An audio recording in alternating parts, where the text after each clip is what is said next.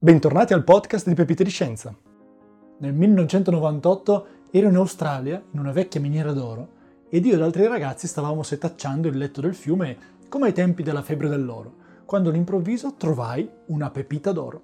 Fino a quel momento avevamo trovato solo pagliuzze d'oro che provenivano dal filone che si trovava a monte del fiume, sotto la montagna. La pepita ci fece rimanere tutti a bocca aperta. Ora che sono un fisico nucleare, la mia domanda è da dove vengono gli atomi di oro contenuti nella mia pepita? Dove si sono formati? Ebbene, la risposta arrivò nel 2017 quando gli esperimenti Virgo vicino a Pisa e LIGO negli Stati Uniti hanno osservato per la prima volta la fusione di due stelle di neutroni. In quell'evento, come ti racconto oggi, nei pochi secondi successivi alla fusione delle due stelle di neutroni si sono creati atomi pesanti come l'oro, il piombo, il torio, il bismuto, il radon. E poi, una volta espulsi nello spazio, questi atomi sono andati a formare altri pianeti, come il nostro. Analizziamo i fatti e vediamo cosa succede quando due stelle di neutroni fondono tra loro. Qual è la storia degli atomi di oro della mia pepita?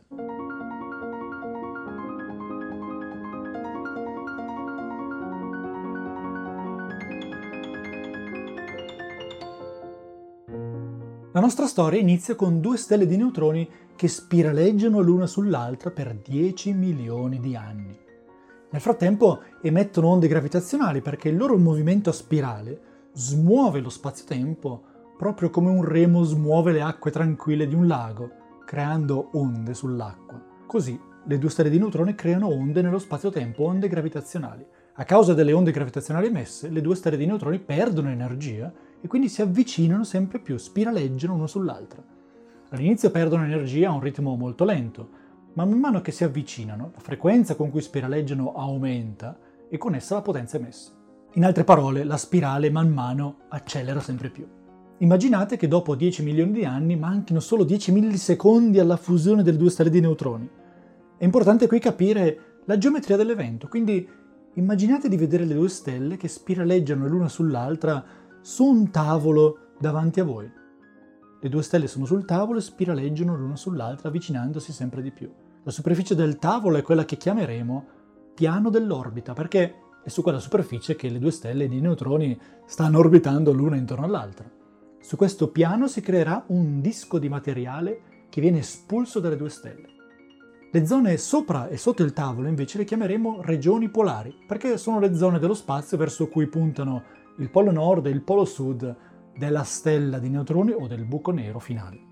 Teniamo quindi a mente questi due nomi, il piano dell'orbita e le regioni polari.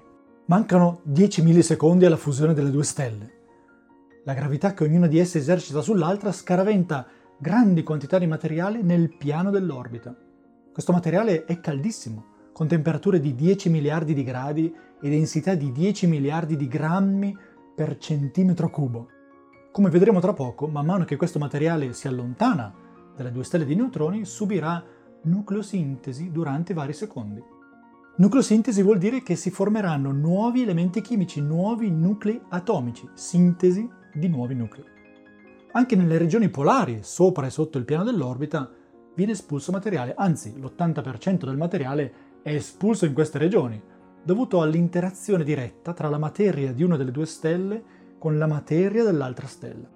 Questo materiale ai poli raggiunge addirittura velocità comparabili a quella della luce e quindi emette raggi gamma molto intensi che durano fino a due secondi. È un evento che in fisica si chiama Short Gamma Ray Burst. In italiano si può tradurre come lampi gamma di breve durata. Nell'evento rivelato nel 2017 si osservò questo lampo gamma che durò quasi due secondi.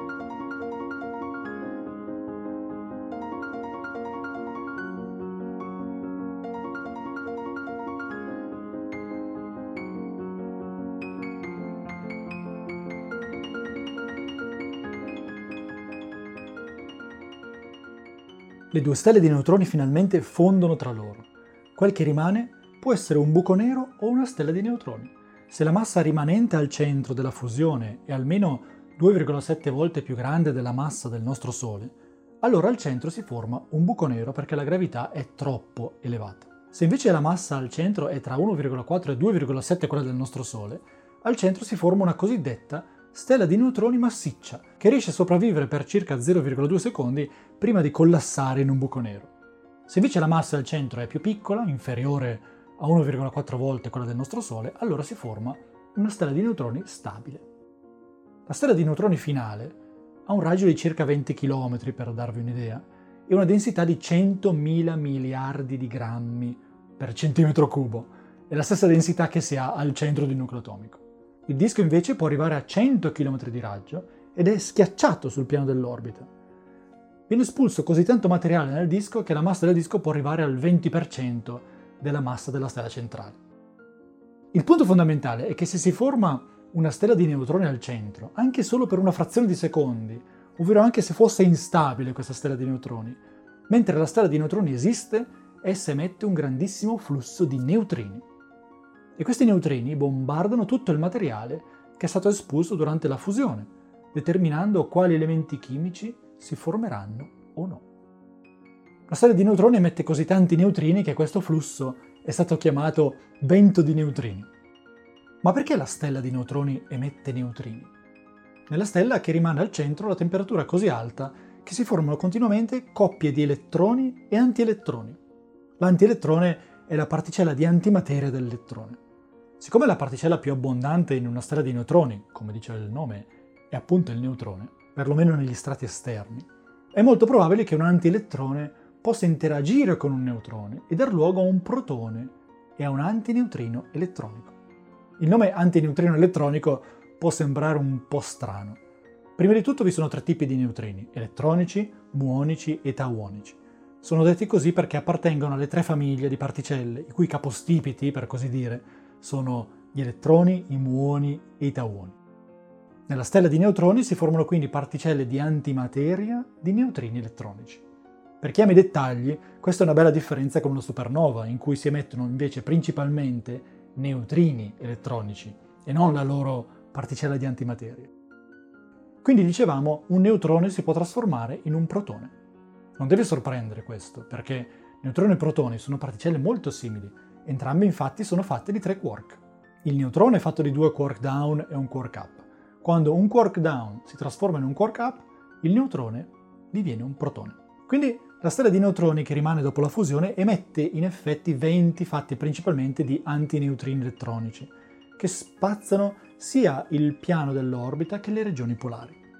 Oltre ad antineutrini emette anche neutrini, quindi in generale parleremo di venti di neutrini.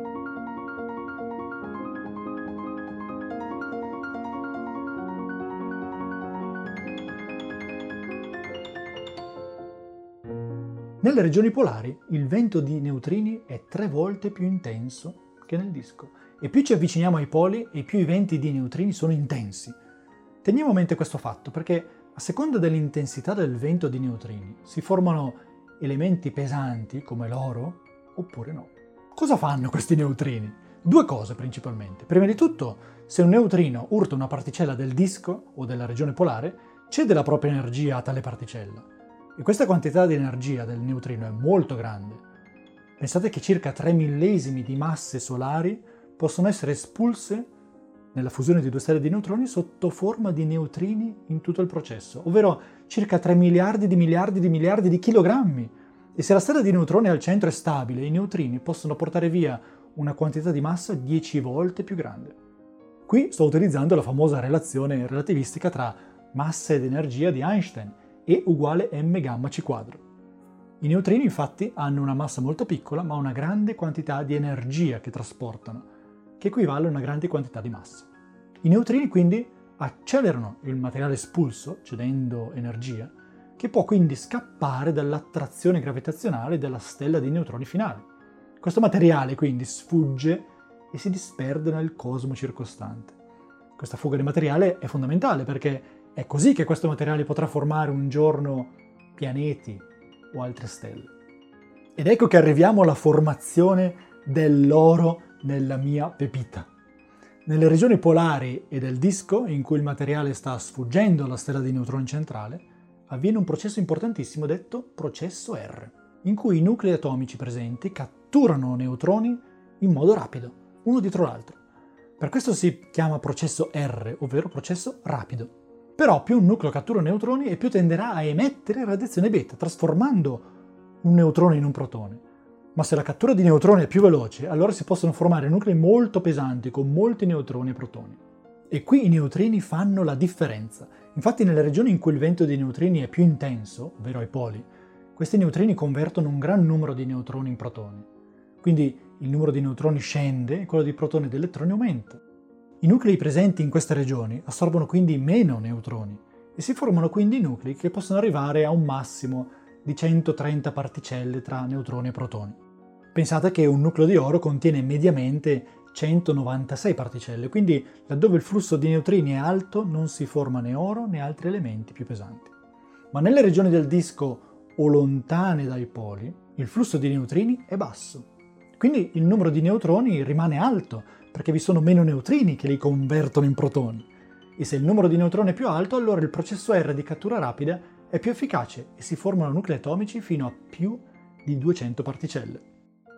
Il processo R può durare fino ad alcuni secondi dopo la fusione delle due stelle di neutroni. Gli elementi che si formano, tra cui oro, radio, platino, iridio, torio, radon, eccetera, vengono poi dispersi nello spazio circostante. Questi gas, come dicevamo, un giorno si riaddenseranno per gravità e formeranno pianeti e nuove stelle. Gli atomi di oro della mia pepita, quindi, sono passati attraverso tutte queste peripezie prima di arrivare tra le mie mani in Australia. La fusione delle due stelle di neutroni termina con una cosiddetta kilonova. Si chiama così perché è più intensa di una nova e meno intensa di una supernova. Anche il telescopio spaziale Hubble ne ha osservata una, appare come una missione molto intensa di radiazione UV, IR visibile. La parte visibile UV dura 4 giorni, mentre la parte IR dura 2 settimane. Si tratta di radiazione emessa dai gas caldi che hanno una temperatura tra 1000 e 10.000 gradi. Grazie per l'ascolto! Pepite di Scienza è un podcast di Simone Baroni in collaborazione con Roberta Messuti. Pepite di Scienza è anche un canale YouTube. Se vi piace il contenuto dei nostri episodi, vi invitiamo a lasciare una valutazione positiva e a condividere il nostro podcast. A presto con un nuovo episodio.